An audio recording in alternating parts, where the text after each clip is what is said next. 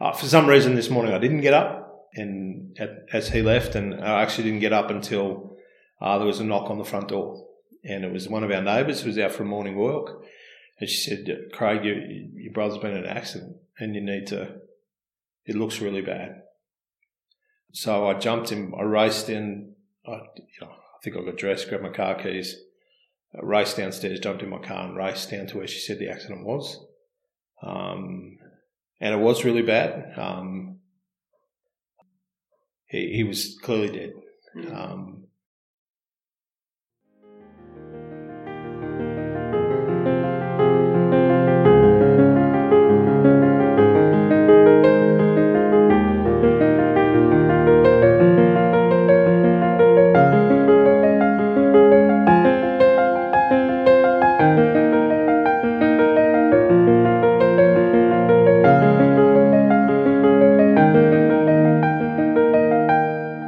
Welcome, Craig, to the little picture. It's great to have you along.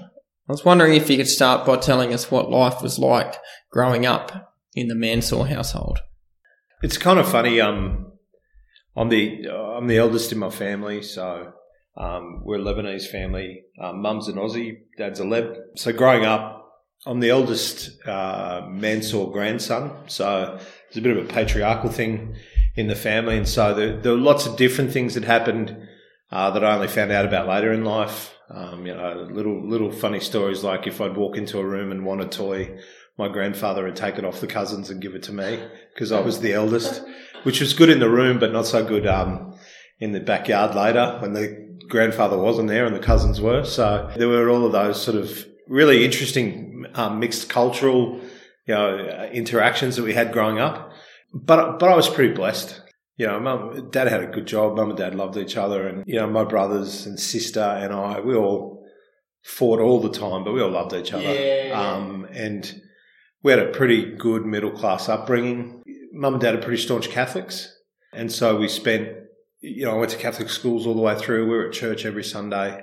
Dad was at church every morning, every day of the week. He he went to mass, um, still does, and and so there was that that sort of very structured Catholic upbringing in a big Lebanese family. As a kid, what were your thoughts about God? I had no sense there was anything but a God, but it was more of a um, a distant God, a God who's the Yeah. ruler, the king, um, rather than God the Father. Yeah. Um, so he was there, and if I did the right things, I pleased him. When I did the wrong things, I didn't please him. And life was going to be a balance of, in the end, would I know? And I, and I guess from where I sat, priest who who led our church, he he was a pretty old school Catholic. So anything I say is not Yeah. you know, like it's about him, not Yeah. necessarily about the Catholic Church. Yeah, it's about his perspective on it. Um, and he was a big believer in, you know, if you didn't go to church every Sunday, you went to hell. He taught the purgatory stuff inside out, back to front, upside down. Um, so there was kind of a sense of well, just do what you do, and if you don't do it enough, you go to purgatory for a couple of years, you'll be in heaven. Right. So, like, as long as you turned up every Sunday, which was fine as a kid. Like, as a little kid, I thought, okay, that, that seems to be pretty easy. And and mum and dad were pretty good people, and so were my aunties and uncles. And so as long as I kind of did what they told me to do, I, yeah. yeah, you know, like it, it was just going to be all right. How were your experiences at a Catholic school? A primary school was fine. They had this weird situation at primary school where my mum was head of the PNC or the PNF or the Mothers Club, I guess it was called back then. I'm a thousand years old. And she and the nun in charge of my school hated each other. So I'm pretty sure whenever they had that, they had a difficult day. How do you know they hated each other? I, I, I witnessed a number of arguments. I can't remember her name, sis, sister something or other, but my mum's pretty feisty. She would get riled up, and so would sister, and they'd have an argument, and then I'd get the cane. Like it was, I'm pretty sure that I would. Uh, she just beat me. But it sounds stupid, but you kind of just. I got used to getting in trouble, and so again, it was like, okay, well, if you're going to hit me, I might as well give you something to hit me for. I had this great teacher, I had this horrible teacher in year three, this great teacher in year four. And back then in Catholic schools, kindergarten to year four, boys and girls were together. And then year five, all of a sudden, boys, you know, got bad and had to be separated from the girls. Or girls got bad and had to be separated from the boys. I don't know. But we were sent off to single sex schools at that point.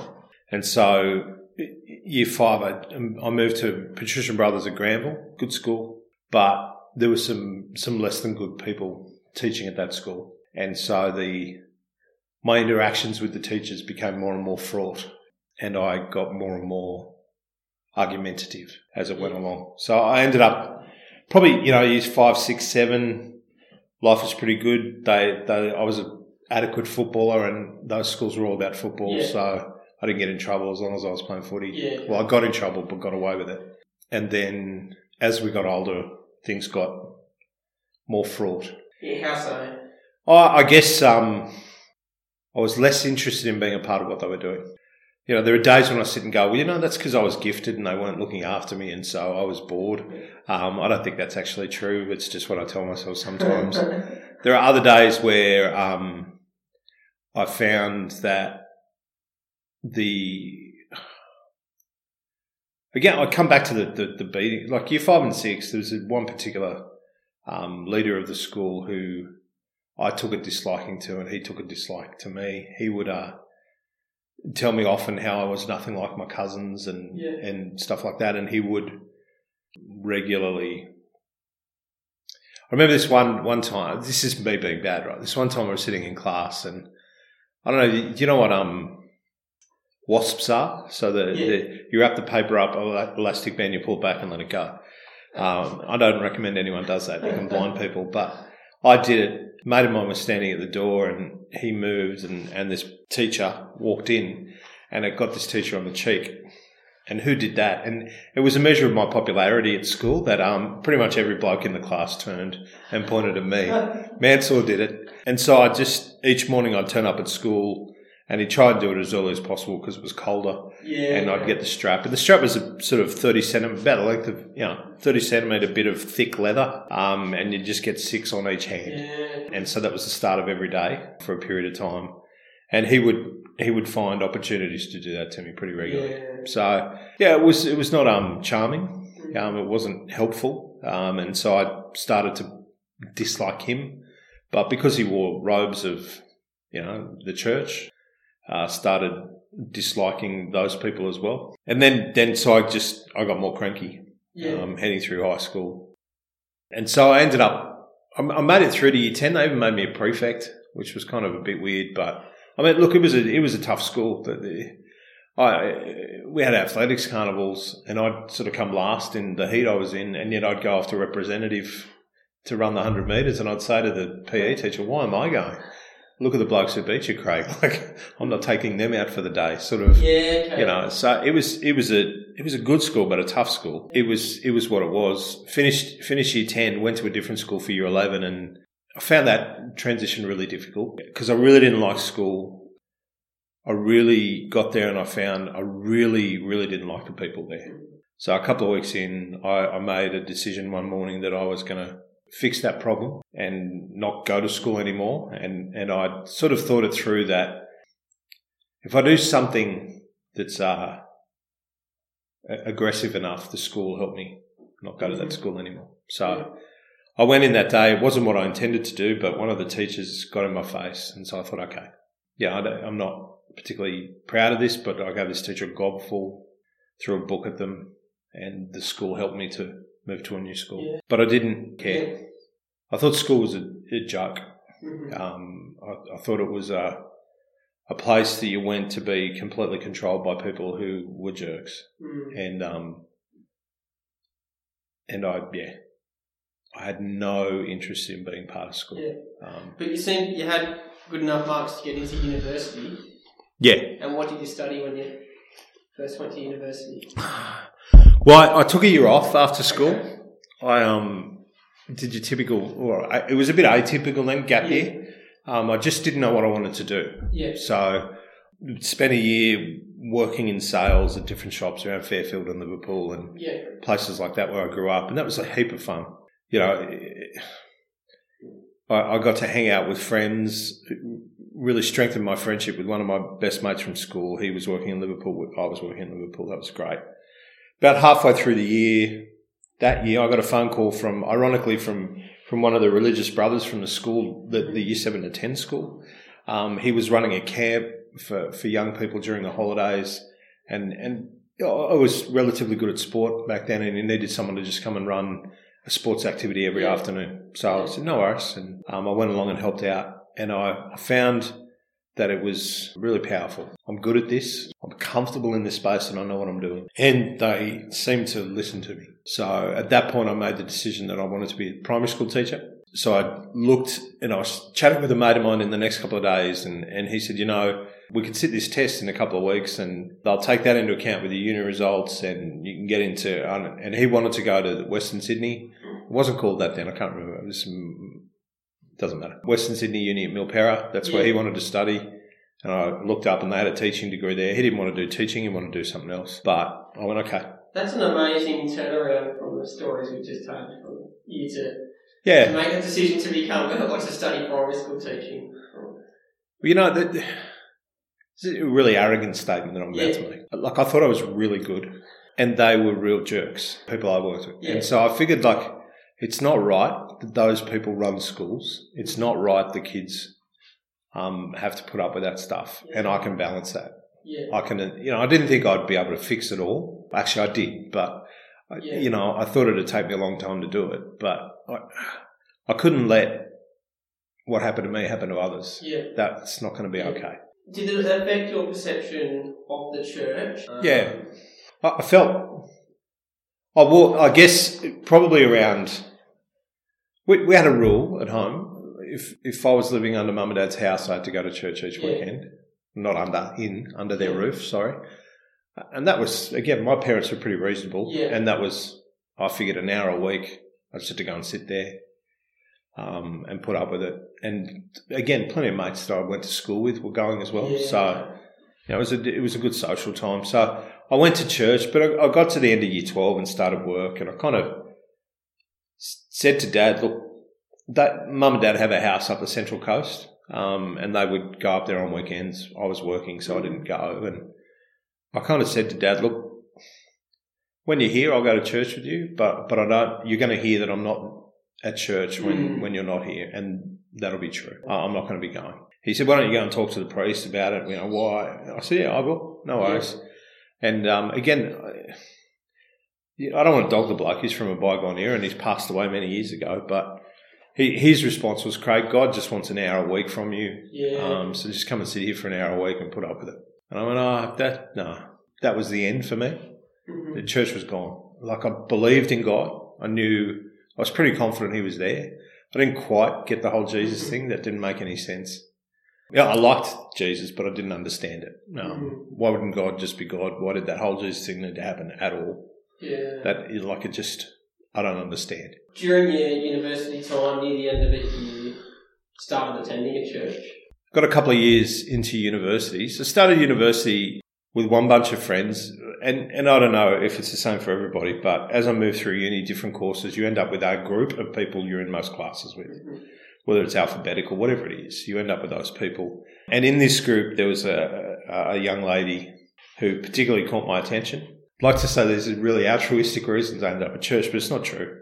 She and her friend, who's now her husband, but I didn't, because I'm a simple dumb bloke, I didn't see any of that going on at the time. I just thought she was in love with me. She and Nathan, her name's Lynn, Lynn and Nathan um, started broadly talking to me about church stuff, and I, I used every sort of pop psychology argument back against them I could, you know, as if it's just a crutch. It's Yeah. every little argument I wanted to throw back at them, I did, thinking I was really clever. And then one day she said, Hey, Craig, why don't you come to this concert with me tomorrow night? And I'm thinking, finally, she's fallen for my charm. You know?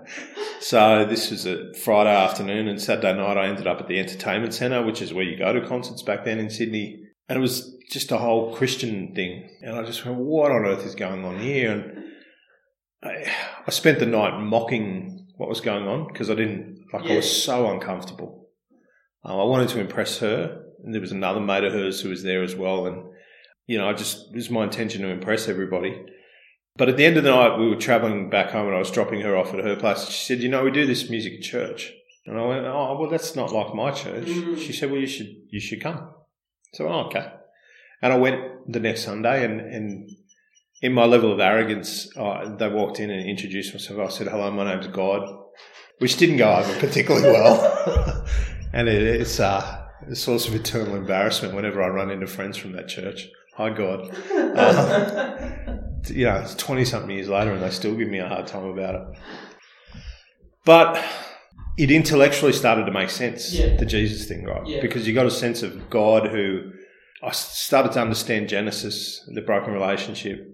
How are we going to fix this relationship? You look at the Old Testament, and there's opportunities to fix relationship where we screw it up every time, and then Jesus comes, and He is the solution to the issue, and it all made sense. And so, as an intellectual premise, I went, okay, well, and much of my upbringing in, in faith was about just accepting what was right mm-hmm. and it being more of an intellectual premise all the way through. Yeah. There is a God that makes sense. Yeah, like, yeah.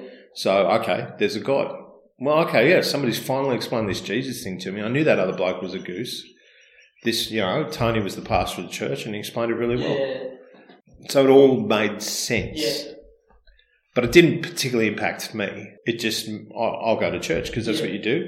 If you agree with it, you go. I disagreed. I didn't go. I agree with this mob. I'll go. Started calling myself a Christian. As I said, didn't, I don't necessarily know whether it changed my life a lot. Those early 90s, 91, 92, probably took five, six years. During that time, I was the typical uh, young adult male. I, you know, had a good job as a teacher, earning, Yeah. you know, okay income, still living at home with mum and dad. So my costs were minimal. Enjoying myself, having hanging out with lots of different people, hanging out with people from work, church. It was great. And as I said, didn't really have to change my life a lot. People from church invited me to come and help work on a camp for young people with cerebral palsy and muscular dystrophy. Yeah. And I said, if you knew these people, you couldn't say no. Viv, you just don't say no to Viv. Um, so I still wouldn't today. Um, so Viv asked me and I went. I was teamed up, so you, you act as a carer. I was teamed up with this young bloke named Alex. Now, Alex didn't have cerebral palsy muscular dystrophy. Alex had autism. Mhm. Um, but for some reason, he was on the camp. Yeah. And um, I spent the whole week just following Alex around. And um, I was just exhausted Mm. emotionally, physically. I'd never had to serve anybody else ever. Mhm. Until then, it's it was just all about me. And I came away from that just utterly confused about who I was as a person. And, I- and and look, to be honest, the confusion lasted another twelve months. All right, like I just I still couldn't get my head around it. But I went back to the camp the next year. Um, Norm and Viv, who were the directors of the camp, saw how pathetic I was as a carer, like, saw how selfish I was as a human being, and how much of the limelight I liked. And they came up with a really clever plan of making me program director, um, so I could be up front and Yeah. in charge and tell people what to do, um, and make sure things happen that were really engaging and exciting. And with a mate of mine, Greg, we we directed the program, and it was it was so eye opening Mhm. to to um to be there and watch people serve, to watch people bathe others, toilet others, Mm. be up at all hours of the night to help people, to Yeah. pick up and carry, to was amazing. And I um It's under- humbling, isn't it? Like, Yeah. There's nothing like just reflecting on becoming a father. Like, there's nothing Yeah. more humbling than wiping a backside. That's It's right. Yeah. and and to have the person who who's you know I, I, I picture one one bloke in my head he's a manly fan like I am. Um, he to to to hold him in the shower to to help him yeah. to have him not he couldn't speak but he, he used a, a laser on his head to point out words on the chart that was on his wheelchair. And you just you just get a it just all come it all came together for me on that camp. Mm. God just smashed me and, I, uh, and I could take you to the point today. If we drove now to Camp Toukley, yeah. I could take you to the exact seat in the dining hall I was sitting in. I was finishing off a musical that we were running at the school I was working at, and I was sitting there, and I, and, I- and not to be too hy- hyper spiritual or anything, but the Holy Spirit just went smash. Yeah. I just said, "Hang on a second, fella, whack," and and I understood. Like I got it. I got Yeah. what faith meant. I got what Christianity meant. I got what Jesus did. Were you talking to someone? Or you No. I was just sitting there by myself, Yeah. reflecting on the Yeah. on the on the on the camp, reflecting on the people I'd met. Because the year before, the, all the, most of the same people were there, but I was so wrapped up in myself. And oh, how hard is my life? I've got to help this kid with autism. Far out, my life's so hard. Mm. And I watched. you know, the 85 year olds holding kids up in showers. Mm. And here I am, a 20 something bloke, whinging and moaning about how hard my life, like, and then, you know, um, I don't know who, I can't remember who preached that week at the camp. Yeah, it all tied together. Mm. And I just came away with a sense of oh, that it all made sense to me. That the bad choices I've made, and I've made plenty of those around relationships and, and people I wanted to date and not date, and who I wanted to hang out with and not hang out with. From a relatively early age, I made particularly, I was not a particularly helpful male when it came to females and those relationships. Just self-absorbed. But it all, it all just made sense to me. Mm. What a, what a jerk I'd been, how stupid I'd been Yeah. and how how much what what the gift was like what christianity actually meant, that gift of grace that comes from jesus how enormous it was and it was just overwhelming i just i don't know how long i sat there but i don't i don't i didn't get much sleep that night i just kind of sat in that room it was it was eno- like it was it, it took me six or seven years maybe to become a christian but it took one night in one respect so Yeah. it was enormous, and it's defined 1997 April, Yeah. sort of now. Easter holidays 1997 redefined my life completely. I met my wife on- at that camp, Mm. Like that, literally that camp. So Yeah. everything changed from that moment on. Still was stupid, still did dumb Yeah. stuff, but yeah, went back to the school I was working at, decided that some of my relationships there were pretty toxic, not helpful to me or the other people. Really quickly in the Department of Education at that point, I don't know if it's still the same now, you, you could list, when you wanted a permanent position, you could list down to a single school or as broadly as the whole state. Mm-hmm. I had two schools on my list where I wanted a permanent position. I um, changed the, the first day back. I, I rang head office and changed it from being just the the one the two schools to anywhere in New South Wales I'd go. Yeah. Even though I knew I'd met Janet and I knew how Yeah. awesome she was, I, I I chatted with this mate of mine, Greg, who we ran the camps together, and he said, "Craig, God's God. You Yeah. only got to trust Him or you don't. So you got to get out of the school you're in. So go to anywhere in the state." So I did. People dog bureaucracy at times, but it's a really cool story. Uh, I did that on the Monday. By the Friday, I had three phone calls from people in group in the office going, "Craig, you do know what you've done." like if, if for, for six years now you've been on this list and you've only wanted two schools, and now you want anywhere, Yeah. you're really close to the top. You might get one of these two schools.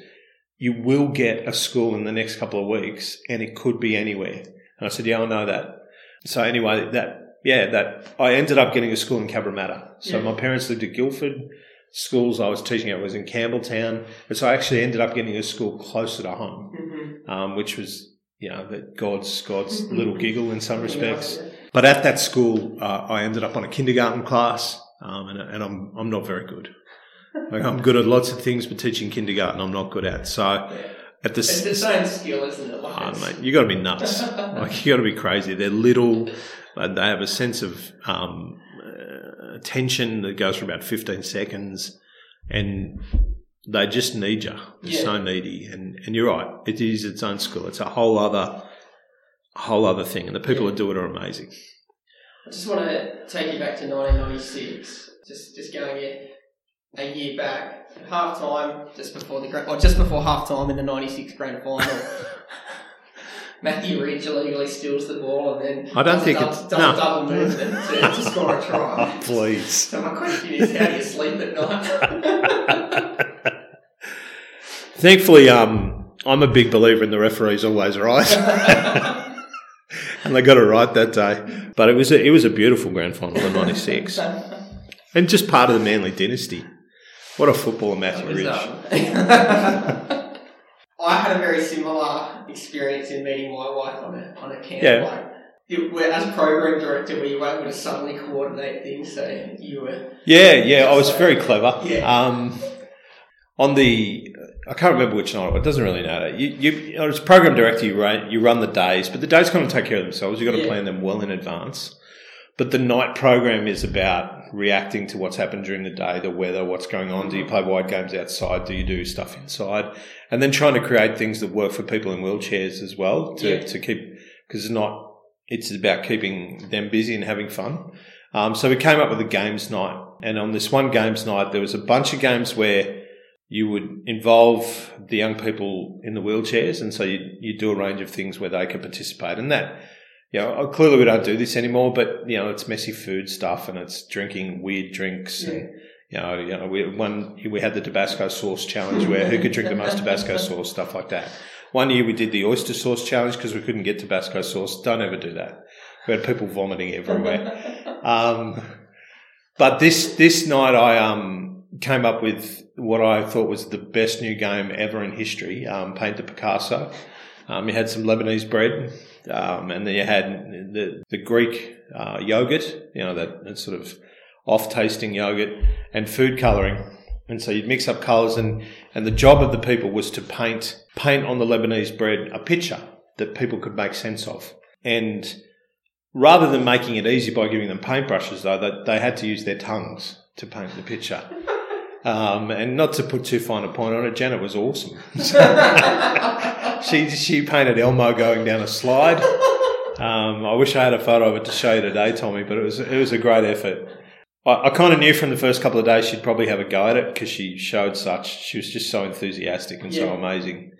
Um, and then she had a go at it, and she was unreal. Yeah. And I was kind of smitten. yeah. Um, and it just took me a couple of years to get her to believe me. So did she start? Did you start dating pretty soon after that, or Uh, look, we tried to. Yeah. Um, there's there's a bit of an age gap. I'm nine years older than Okay. Janet. She was she she was 18 at the time. Yeah, I was the 26.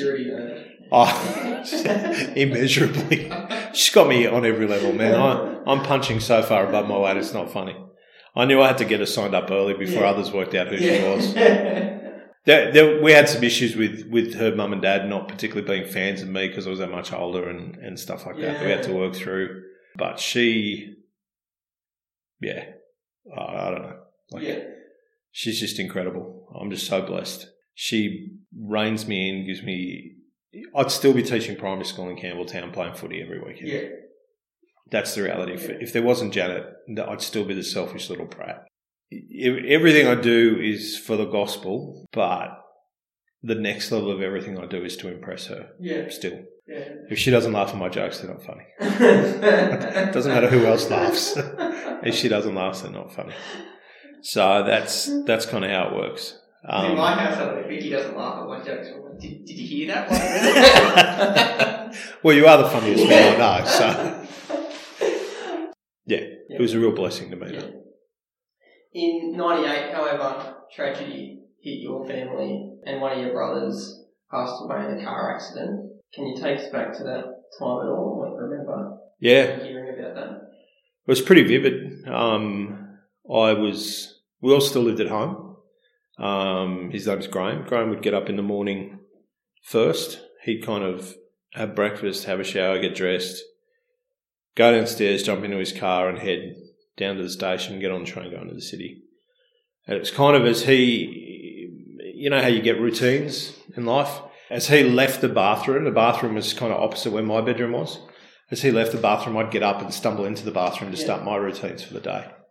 Uh, for some reason, this morning I didn't get up, and at, as he left, and I actually didn't get up until uh, there was a knock on the front door, and it was one of our neighbours who was out for a morning walk, and she said, "Craig, your, your brother's been in an accident, and you need to. It looks really bad." So I jumped in, I raced in. I, you know, I think I got dressed, grabbed my car keys, I raced downstairs, jumped in my car, and raced down to where she said the accident was. Um, and it was really bad. Um, he, he was clearly dead. Um, and my brother, my younger brother Jono, he at this stage had joined us, and I kind of kept him back from where, where it was. The police came over and said, "What? Who are you?" We explained to the police who we were. Um, they they were awesome. They handled the whole thing really uh, really well. Um, they wanted to know where our parents were. Um, by this, soon after, this is all a bit of a blur. Soon after this, mum turned up with my little sister. Um, but I sent, because mum had turned up, I sent my brother to my dad. I said earlier, dad was at church every morning. Um, in the Catholic Church, taking Holy Communion is really important. And so one of the things Dad did every morning was take Holy Communion. He was a minister, still is, again, a minister of communion. He would take it to my grandma, and I figured probably that's where he was, at my sitta. That's uh, Leb for grandma, my sitta's house. So the coppers put Jono in one of their cars and took him up to find Dad, and he told Dad. Um, telling Mum was probably the the single hardest thing I've ever done in my life. Mm. Um, she wanted to, why aren't they working on it? You know. Um, it was just an exceptionally difficult day. Graham Graham had struggled with epilepsy over a long period of time. From from the time he was thirteen, um, he was twenty six at the time he died. Um, but for you can't have your license unless you've not had a seizure for two years. Yeah. Um, so he had his license back. Um, but for some reason on that day at that time, the medication stopped working and um, he had a seizure. Um, he didn't have his seatbelt on. So they think, and not to put too fine a point on it, they think that somehow it happened that he was going into the seizure getting in the car. So Mhm. just the automation of humanity Yeah. meant that he got in the car, started it up, but for some reason didn't put the seatbelt on. Yeah. And then the seizure took over Yeah. just around what about 500 meters from my parents' house. So Yeah. it's uh, uh it was it's a really hectic day, Yeah. um, and a really hectic period of time afterwards. Some really difficult conversations with people about uh, what had happened.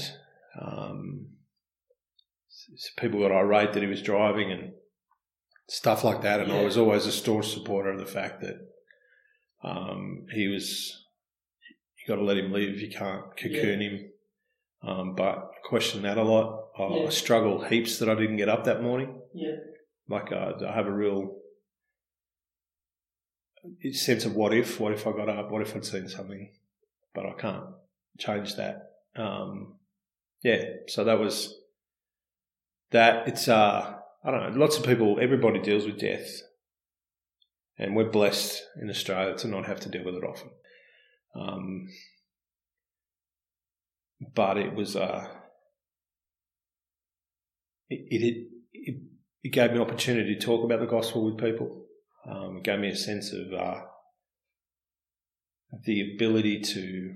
Lots of people ask lots of questions. I, I remember um, I was teaching a, a, a school. I was teaching a class of kids. It was the bottom, the kids who, who were really struggling with school. That they didn't necessarily. Some had intellectual disabilities. Some just had rough lives. You know, there's one girl, her parents split up, and then her dad died, and she hated the world, and so doing well at school didn't mean diddly squat to her. Um, and I, I still, I wish I had the card. To, to this, I remember getting a card after a few days from her.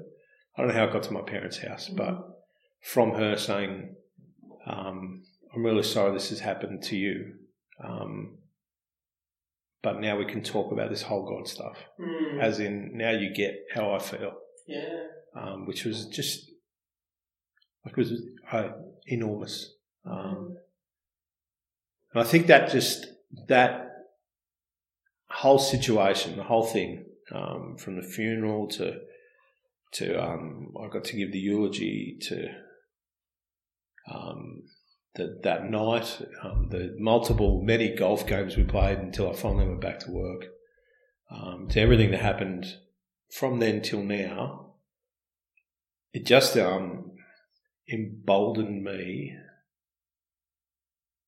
to make sure that that I do everything I can to see the gospel preached, Mm. do everything I can to help people hear about um, hear about the love of Christ, not in a in a structured, organised. If one plus one equals two, if you do this and you do this, Jesus loves you kind of way that, that I kind of grew up with, but in a sense of eh, hang on, no, no, no, let's let's look at this. Mhm. Uh, Jesus loves you. He died on the cross for you, and um, you don't need to change to come to Him. You come to Him, and He will change you. Um, yeah, it's the defining. again, I, I got the gospel in '97. I understood it. I knew I had to preach it, but seeing my brother pass away and um, not having any sense of whether he understood the gospel or not. Because you, you, and again, please don't hear this as disrespect for the Catholic Church. There's none of that in this. But if you read the prayers and you really believe them, if you if you say the mass, if you sit there in mass and believe what's said, then then I believe you're a Christian. Yeah. It's just that so many, all of our churches, because they're run by humans, put things in the way of understanding the gospel. Yeah. Um, because we want to be in charge, and they've just had more time to practice that skill. So I just just empowered me to need to preach the gospel to people. Mm. Just just again and again, every chance I get to. Back then, I was young and relatively cool, so I, I, did a lot of youth stuff and, and did a lot of things there to make Yeah. that work. Now that I'm older and nowhere near as cool, except when I look in the mirror, um, I try to find ways to empower other people to be able to do what I did then. yeah. Um, yeah, but it was, yeah, it was a defining point.